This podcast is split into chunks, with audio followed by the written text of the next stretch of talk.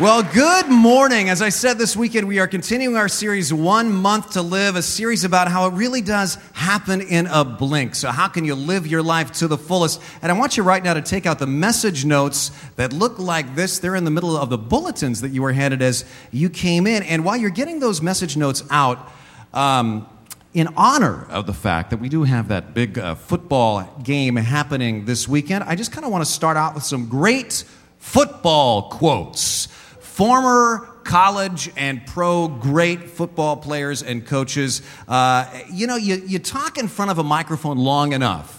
And you're going to put your foot in your mouth occasionally. I, I love these football quotes. Like former New Orleans Saints running back George Rogers, who said, I'd like to rush for a thousand or 1,500 yards, whichever comes first. Now, I haven't been in a math class for a while, but uh, I think, okay. How about William Refrigerator Perry, who said, quote, I've been big ever since I was little.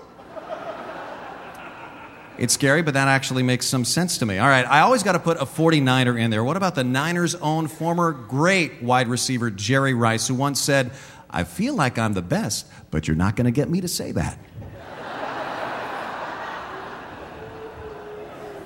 You got us there, Jerry. All right. One of the greats, Joe Theismann, ESPN guy and former NFL quarterback, said, Nobody in football should be called a genius. A genius is a guy like Norman Einstein.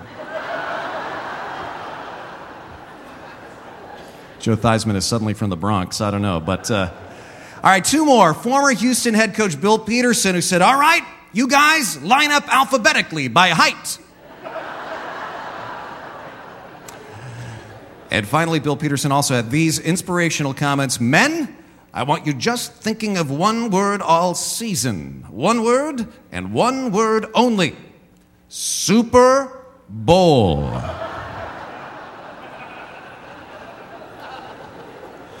Hey, quick show of hands. How many of you have ever regretted something that came out of your mouth? Can I see a show of hands? All right, it's universal. Well, this morning we want to talk about handling those kinds of regrets. Because the truth is, you know how in sports uh, games, like after the game's over, they put together a highlight reel of all the great catches and throws and runs and defensive stands in a game? Well, sometimes we put together highlight reels of our lives, like great memories.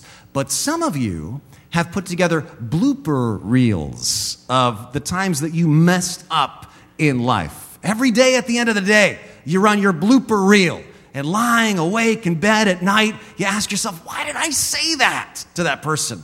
Why do I always put my foot in my mouth? Why did I make that dumb move at work? Or maybe it's not just what you did that day, it's the really stupid mistakes you've made in your life. Those cringe moments that when you run that reel, when you're, when you're alone and you're driving, you catch yourself actually cringing as you replay the bloopers of your life and you just kind of go, oh, why am I such an idiot? How do you handle those regrets? It's pertinent to this series, One Month to Live. Somebody told me, Renee, if I am honest, if I had one month to live, he told me, I've heard everybody else talking how it's motivated them to think about their bucket list, like the things that I would do if I had a chance to do them. He said, I know I wouldn't be thinking of my bucket list. He said, Renee, I'd be thinking of my regret list. He said, if a doctor honestly gave me one month to live, I wouldn't be inspired. He said, I'd be immediately depressed about all the wrong choices I made in life. What about you? What regrets do you struggle with? What regrets have a hold on your imagination at times, even now? Well, this morning we're going to look at the Apostle Peter because there was a time in his life when he thought God could never use him again, where he was crippled with regret. Here's the story Jesus Christ had told Simon Peter that he was going to be the rock. He was going to be a foundation of the church. He was going to be a great leader. In fact, to make the point stick, Jesus even changed his name from Simon to Peter, which means the rock. And he said, You are the first round draft pick that I'm going to build a whole team around. Much like Aaron Rodgers could have been for the Niners, but I'm, I'm not going to regret that. But um, anyway, moving on. Peter is thinking, Yeah, first round draft pick, that's me. And it apparently kind of goes to his head because he starts pridefully uh, saying things and doing things and putting his foot in his mouth, and it gets progressively worse until finally it sort of reaches this horrible crescendo on the night that Jesus Christ was betrayed. Uh, you remember what happened? He gathered his disciples in the upper room for the Last Supper, and he says, Guys, I got to tell you something. Tonight, you are all going to fall away. And you see that eventually what he, what he gets to, what he, what he wants to say to these guys is, But I am praying for you, and although you all fall, I still consider you friends, and I love you, and I'm praying for you, and I'll be back. But before he can get to that part, Peter interrupts him, and he says, Excuse me, you just said we're all going to fall away? Peter said, Not me. He says, You may be right about all these other guys. In fact, I'm not too sure about them myself. You're right, they probably all are going to fall away. But don't you remember? I'm Peter. I'm not Simon anymore. I'm the first round draft pick. I'm going to step up to the plate. I will stick with you till the bitter end. In fact, Jesus, I'll promise you this I will. He stands up at the dinner, the Bible says, and says, I will die with you if I have to. I'm Peter on the rock, and probably thumps his chest a little bit, at least emotionally. And Jesus looks at Peter and says, Peter, let me tell you something. Before the rooster crows this morning, in other words, before, before the alarm goes off this morning, you will have denied me not once, not twice, three times. Peter goes, uh, Ain't gonna happen. But that's exactly what happened. And the rooster crows that morning, and look at Luke chapter 22. The Lord turned and looked straight at Peter. Jesus is being tortured horribly by the Roman guards in preparation for his crucifixion. Peter has just denied him the third time, which we'll see in just a minute. The rooster crows, and it says, Jesus turned and looked straight at Peter.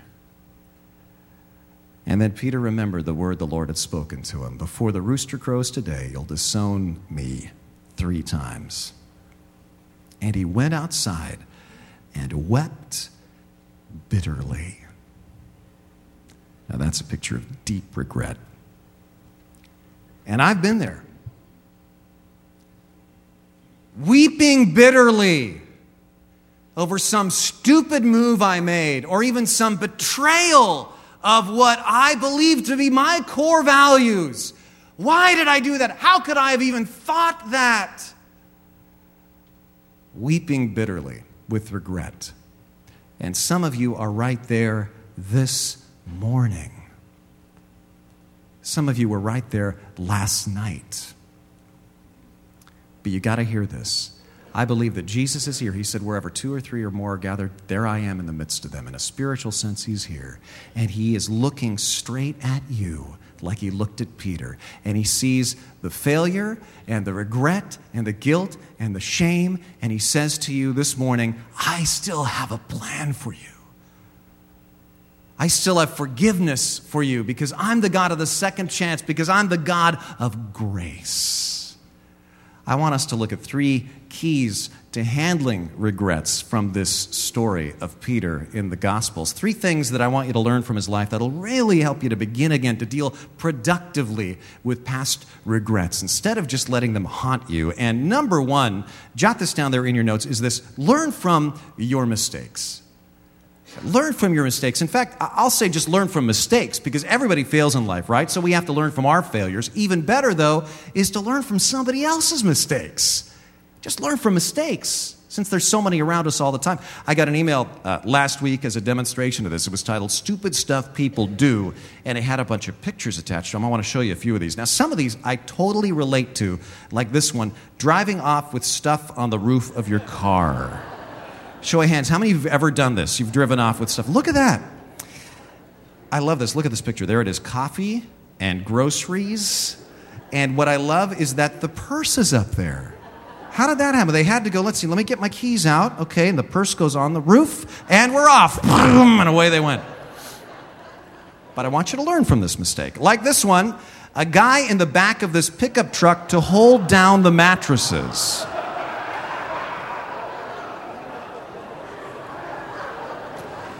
Well, we didn't have any bungee cords, so I did the next best thing. Don't do this. Yet this kind of thing seems common. How about this guy in the truck holding the boxes on? Hey, we're saving money on rope. Learn from this. And then there's the opposite. Look at this picture. That must be one heavy box. Don't do that. How about this one? Well,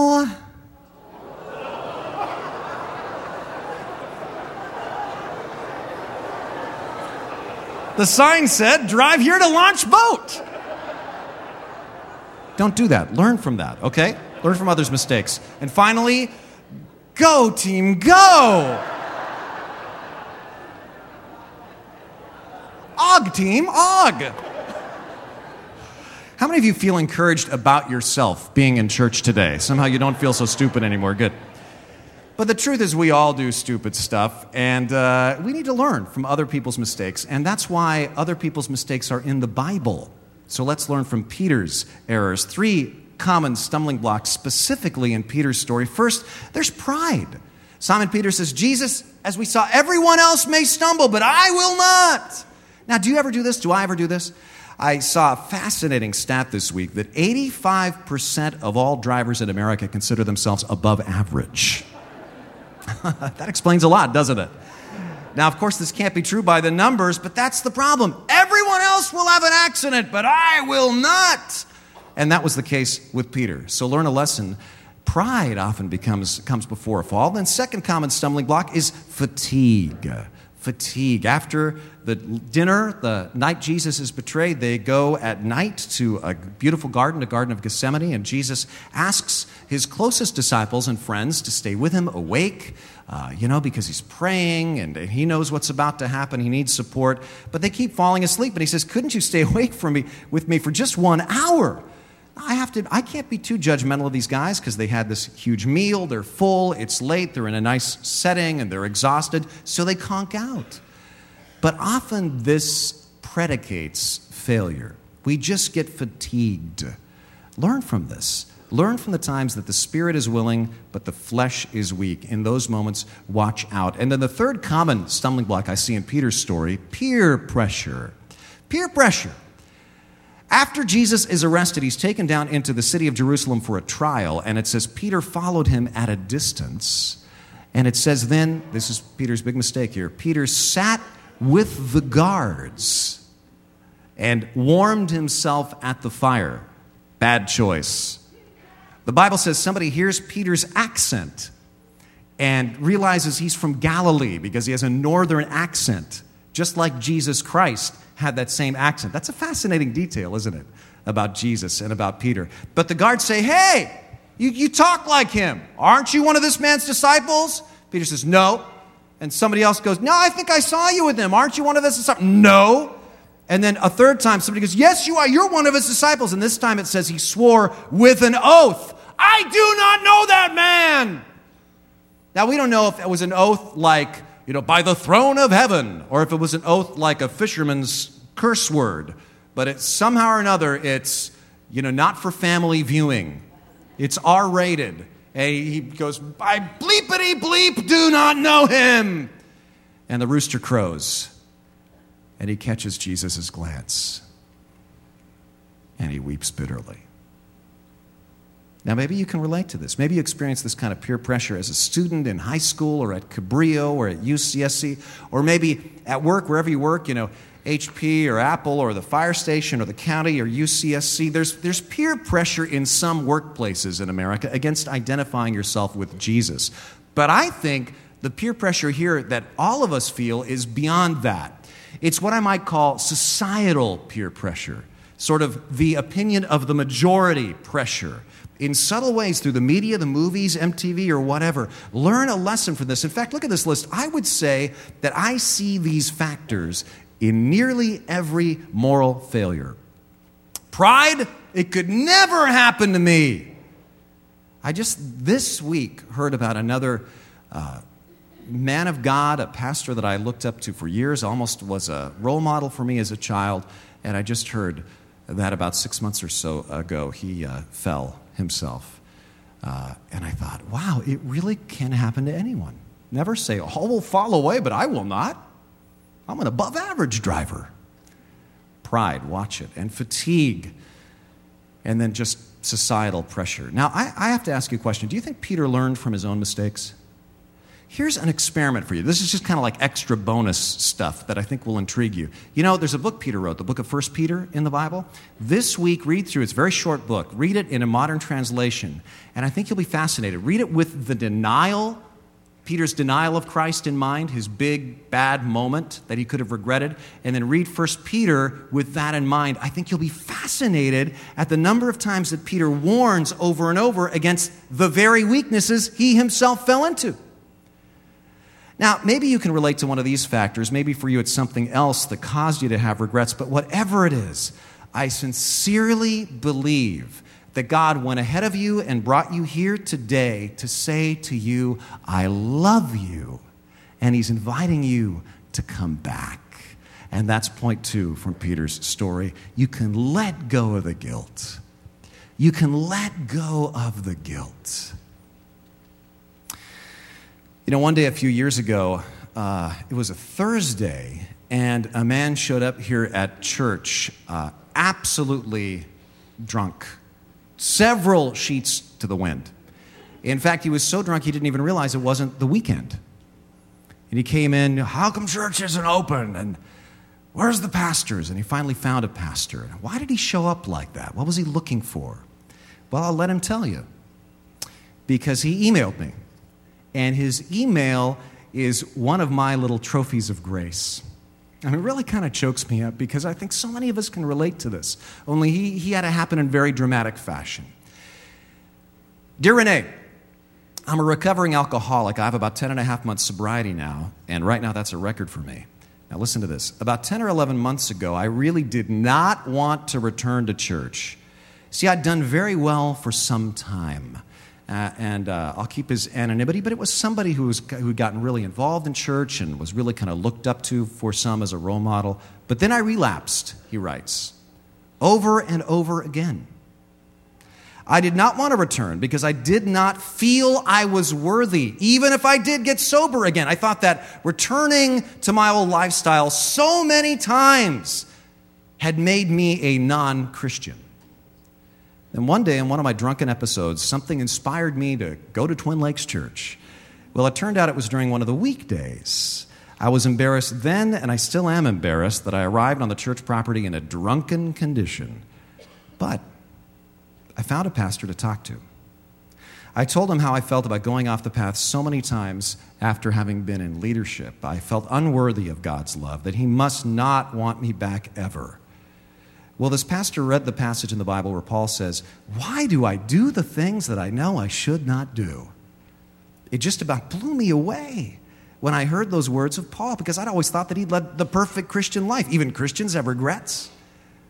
I suddenly felt so uplifted. Suddenly, I became convinced wow, God still loves me. A couple of days later, I got sober, and I have been sober ever since.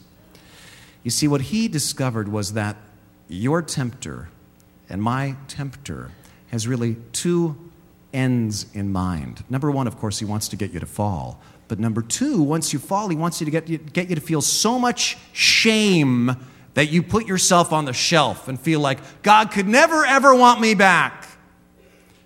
And I think that's exactly where Peter was. Watch this. Study his story, and I think you'll understand. After Christ rises from the dead, do you remember there's an angel at the empty tomb? And look at what the angel says in Mark 16 7. But go, tell his disciples and Peter that he's going ahead of you up into Galilee. There you'll see him just as he told you. I want you to underline or circle those two words, and Peter two of the most important words in the New Testament. Why do you think God had the angel include Peter's name individually? Because he knew that Peter basically felt like this guy in this email. That Peter just had crippling regrets. And God says to the angel, Hey, I want you to take this message, but I want you to make sure they don't just tell the disciples, but make sure they find Peter and tell Peter because I still have a plan for Peter. And I, I believe with all my heart that some of you need to hear the voice of God right now because you're, you're so down. And you're thinking, this is for everybody but me. This is God's message for believers. This is God's message for good Christians. But this is God's message, yes, for believers. And, and if you were able to hear his voice in your heart, he would say, and Mary, and Kathy, and Bob, and Ray, and Jim. Whatever your name is, hear him say, and you. Because he doesn't want you shelved with the sense of God could never, ever use me again. Well, Peter gets the message, but apparently finds it hard to believe. In fact, the Bible says he goes back home and goes back to his old way of life. He goes back to fishing. Hadn't fished in a long time. But he literally says, let's, let's go fishing. When you feel like your failures make it impossible for you to be used by God, you tend to go back to your old life. Peter was so sure that he would be put on the shelf by God that he puts himself on the shelf. But Jesus shows up and takes him off the shelf and puts him back in circulation. It's such a great story. Peter and John and the guys are fishing. How many fishermen here? Can I see a show of hands? Anybody love, love to fish? Then you can relate to this because the risen Jesus, I think, kind of almost joking, knowing how irritating it can be to a fisherman to hear this question, calls out from the shore, Hey, boys, what'd you catch? Catch anything today? And Peter can't make out who it is, and so he just yells back, No. And then Jesus says, I got an idea. Try throwing your net on the other side of the boat. and I think Peter's heart kind of starts beating a little bit faster because Jesus said that exact same thing when Peter was first called three years before. And Peter goes, Could it be? And he goes, Guys, guys, guys, throw the net on the other side. I know it sounds crazy, but you remember what happened three years ago? So they put their net on the other side, and instantly, boom! Fish rush into the net. I can imagine the boat being tugged. In fact, uh, the author of the Gospel of John says later that we personally counted them, and there were 153 fish in the net. And Peter shouts, It's the Lord! And he jumps into the lake and he swims for shore. And when he gets there, Jesus is cooking breakfast for the guys, which I always thought was such an awesome detail that they never seem to put in any of the movies. Jesus Christ back from the dead, cooking breakfast. What a great picture. Now, you know, details are not there in the Bible by accident. The Bible's the inspired Word of God. So, why do you think that funny detail is in the Bible? This is so important. Because when you've fallen, how do you imagine the posture of God? Toes tapping, arms folded, head shaking back and forth like this. Like, what were you thinking? Well, what was the posture of God? After all these guys had failed, and Peter had denied Jesus three times while Jesus was being tortured within sight. That's pretty bad. What's the posture of God? He's cooking breakfast. He says, I see you haven't caught fish. Have some fish. Have some breakfast. I got something ready for you. It's pretty powerful because that's grace. Jesus finds Peter in his sullen, all night, I want to forget about my life, it was all a waste fishing mode. And he says, That's all right, let me cook some breakfast for you. And then Jesus says, Peter, you and I need to talk. Let's go for a walk. And I'm sure in that moment, Peter thought, oh, here it comes. Hammer's going to drop now. You know, I'm going to get fired now for sure. Or worse, he's the Messiah. I'm going to hell. I just know it. Ever felt like that? And then, of all the things Jesus could have said, I mean, of all the things that Peter must have been anticipating, I'm sure he never could have expected what came out of Jesus' mouth next. Because Jesus does not say, Peter, seriously, what were you thinking? He doesn't say, You left me twisting in the wind. How do you think that felt? He doesn't say, I told you. Did I not tell you? Did I not say, rooster crows, denial three times? I knew it. He says, Peter, do you love me? And the Bible says even Peter's taken aback by this question. But I love that that's the question that God has for you and me when we fall. Jesus doesn't even say, yeah, You want your job back? He doesn't say, I wonder if I should still invest in you. He doesn't just say, Peter, you know, are you going to disappoint me again? Peter, can, can you please rise to my expectations of you? That's never the question for God. The question for God is never, should he still love you? Because he never stops loving you. For God, the only question is, do you love him? That's always God's question. Isn't it kind of amazing that this should be the main concern of the Almighty God? But it's because there's only one thing in the universe that God doesn't have unless you give it to Him, and that's your love, right? And God cares about that, and He wants to reestablish a relationship with you. And so He asks, Do you love me? You know I love you. Do you love me? And Jesus asks him this again and then again. And then the Bible says, Jesus asked Peter a third time, Do you love me? And Peter said, oh, Lord, you know all things. You know I love you. Like, you know my heart. I know I'm not acting like it, but I love you. And then Jesus says, Feed my sheep. Get off the bench, Peter. Peter, I didn't bench you. Get off the bench. Get back in the game. Listen, some of you I know are feeling guilty over a sin in your past, and you're saying, Renee, you don't understand what I did. I can't forgive myself. And when I hear that, I feel like saying, Who do you think you are that you can't forgive yourself when God has forgiven you? Do you think you have higher standards than God? Do you think you're holier than God? Do you think you have more wisdom than God about whether or not you ought to be back in the game? Let go. Let go of the guilt when God has forgiven you.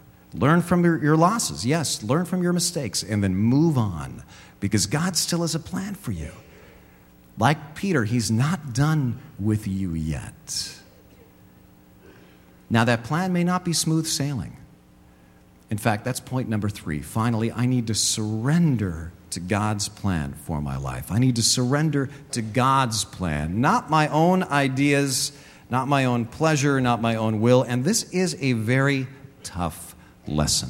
Look at this. You've heard people say, life is like a roller coaster, right? I've said it myself. It has high heights, it has steep drops, it does upside down loops, it has weird turns, unexpected tunnels. That's life, right? The problem is, a lot of us try to attach a steering wheel to the roller coaster car. And we cling to this illusion of control. But there's no steering wheels on roller coasters. So much in life you just can't control, you know? And you get frustrated going, how come the roller coaster's not going the way? I'm very deliberately steering this. Now, you do have control, of course, over some things. You can control your reactions while you're on the ride and a few other things, but there's a lot in life. In fact, most things you can't control, but we insist on trying, on steering the roller coaster.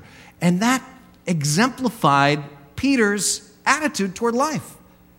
You know, even, even to the point of vetoing Jesus' plans.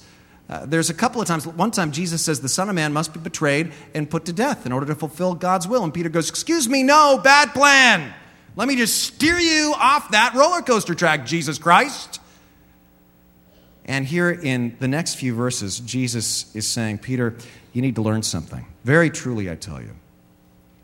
When you were younger, you dressed yourself and went where you wanted. But when you're old, you will stretch out your hands, and someone else will dress you and lead you where you do not want to go. Remember, he's saying this to a type A control freak, Peter. And the Bible says Jesus said this to indicate the kind of death by which Peter would glorify God. He's not just talking about aging, because Peter was crucified upside down, we know from history, by the Emperor Nero in Rome. So he says, Life's going to take some pretty bad twists and turns for you, Peter. And then he said to him, Follow me. Now, what's Jesus saying here? He's saying, Look, Peter, you're such a control freak, and you need to understand on the roller coaster of life, events will lead you where you do not want to go. One of our pastors, Dave Hicks, his daughter Robin and her husband Josh and their three little boys, a lot of you guys know them. Uh, two months ago, they moved from here in uh, Santa Cruz, the whole family did, to their brand new house and Josh's brand new job they had plans to stay for several years at this great new job in Cairo. Last weekend, they were evacuated by the State Department. They're back in town now. They're safe, but they had to get out so fast that they left everything behind. They got back into town with basically the shoes on their feet and the clothes they were wearing. They will lead you where you do not want to go. Stocks will plummet Children might rebel. Jobs will change. Your health will betray you. Even loved ones will die. Life will lead you where you do not want to go. We all know this. We've all experienced this. And Jesus is saying that's a fact. But in the midst of it all, despite all the up and down circumstances, you can still follow me. There are no steering wheels on this roller coaster, Peter. But your attitude on the ride can be I am going to follow Jesus. He, he's saying to Peter and to you and me, being a disciple means more than muscling through life. You know, Peter was a broad shouldered, you know, football player type fisherman dude. You know, you can just tell from scripture and the things he says and his the leadership roles that he tries to take. And Jesus is saying leadership in the kingdom of God, being a disciple of Jesus Christ does not mean bending circumstances to your will. It means within the circumstances of life where you are led where you just don't want to go, you're still going to follow me. And just when you hope that that's the end of the story, like Peter says, Yes, Lord, I will. Like he's finally going to mature. He once, once again just acts like such an immature little kid. He points to one of the other disciples, and it says, Peter asked, Well, Lord, what about him? You know, seriously. Like, Lord, thank you for the reassurance about the cruddy life ahead of me, but Jesus, what about him? And Jesus answered, If I want him to remain alive until I return. What is that to you? You must follow me. Have you ever done this? Compared yourself to somebody else and wondered, why do they have it better? God, what about them? Why don't I own a house like them? Why don't I have a family like them? Why don't I have a marriage like them? Why don't I have health like them? And God's saying, What is that to you? So, what if their struggles are different from your struggles? You choose to follow me or not. That is such a huge lesson. Because that's just the truth, man. That's just life. Well, so what happened to Peter? Well, he became a great leader. Great leader. He changed history. Two of the books of the Bible were written by Peter. That's pretty huge. The perennial bestseller there. He's one of the co authors. He's led uh, leader of the church. Miracles were done by him. Uh, an amazing life, all after he was humbled by his abject failure. And that's really the lesson of Peter's life. When you look back on your life, when you think about this one month to live, you know, matrix to view your life through, don't go, oh, if I'd only not done that, if I'd only not done that, oh, these regrets, I, am just, uh, my life has been a miserable failure. Peter's greatest successes came after his greatest failures. A man named Paul Washer, who was a missionary to Peru, once said, Our problem isn't that we aren't strong enough, it's that we're not weak enough. And that's really the lesson of Peter's story, isn't it? Because before his failure, what did you notice most about Peter? Well, that he was a pretty cocky guy, filled with a sense of his own power and his own ideas. And after he was broken, what, what did you notice about Peter? He was a humble guy filled with the Holy Spirit's power and Jesus Christ's ideas. He went from having loudmouth strength to having quiet power because of the failures and because of the obstacles and because of the ups and downs of the roller coaster. I heard some great words on this from, of all people, a Super Bowl winning football coach, Tony Dungy. I saw a little internet clip where he had some words about this precise subject. Watch this.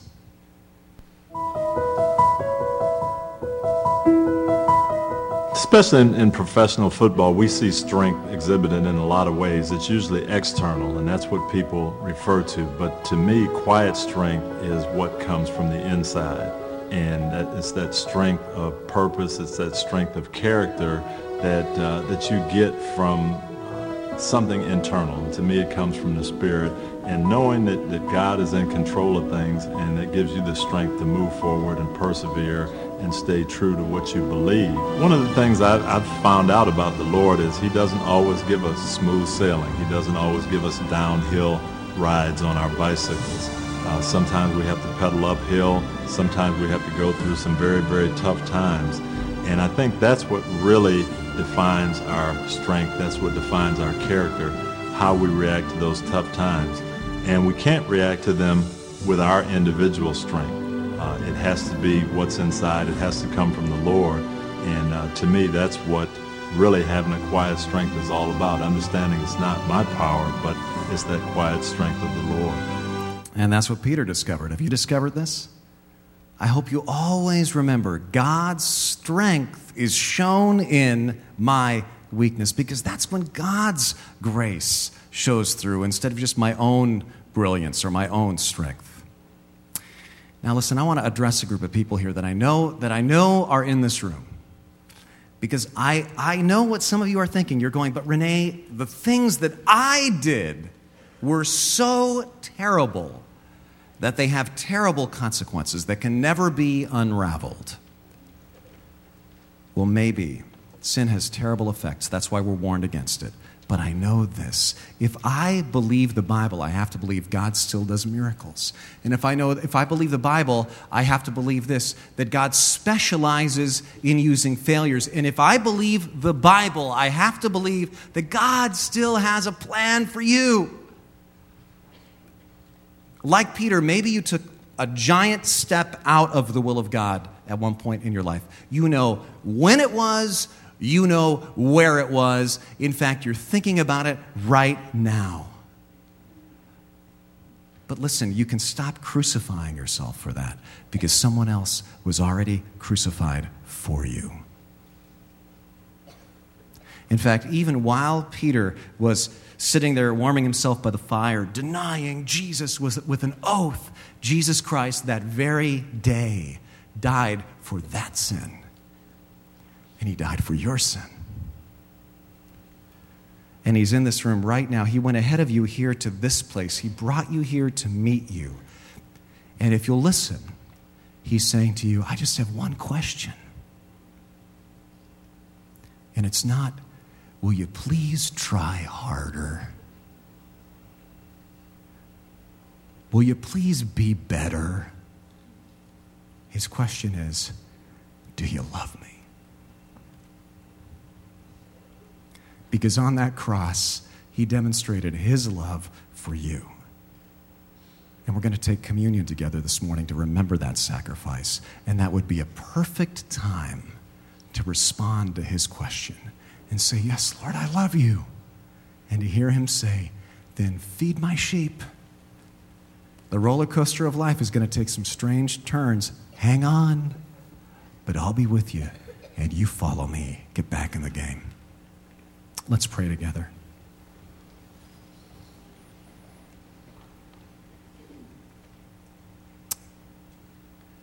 As your head is bowed, just, just consider a few questions here. Just meditate on this. Did this strike a chord with you in some way? Do you have regrets, cringe moments in your past? You don't have to live shackled by those late night regrets anymore. That's what communion's all about. He paid for that sin. So during communion, just bring to God any regrets that still haunt you. This is the moment, no matter what you've done. Lord, I know there are people here filled with a sense of regret for things they've done, and so much so that they've been afraid to return to you. God, I pray that you would help them even now to experience the freedom of your restoring grace. And if there are some here who need to return to you after falling, like Peter, or need to come to you for the first time ever, I pray that they would do so even as we remember your death for our sins. And I pray this in Jesus' name. Amen.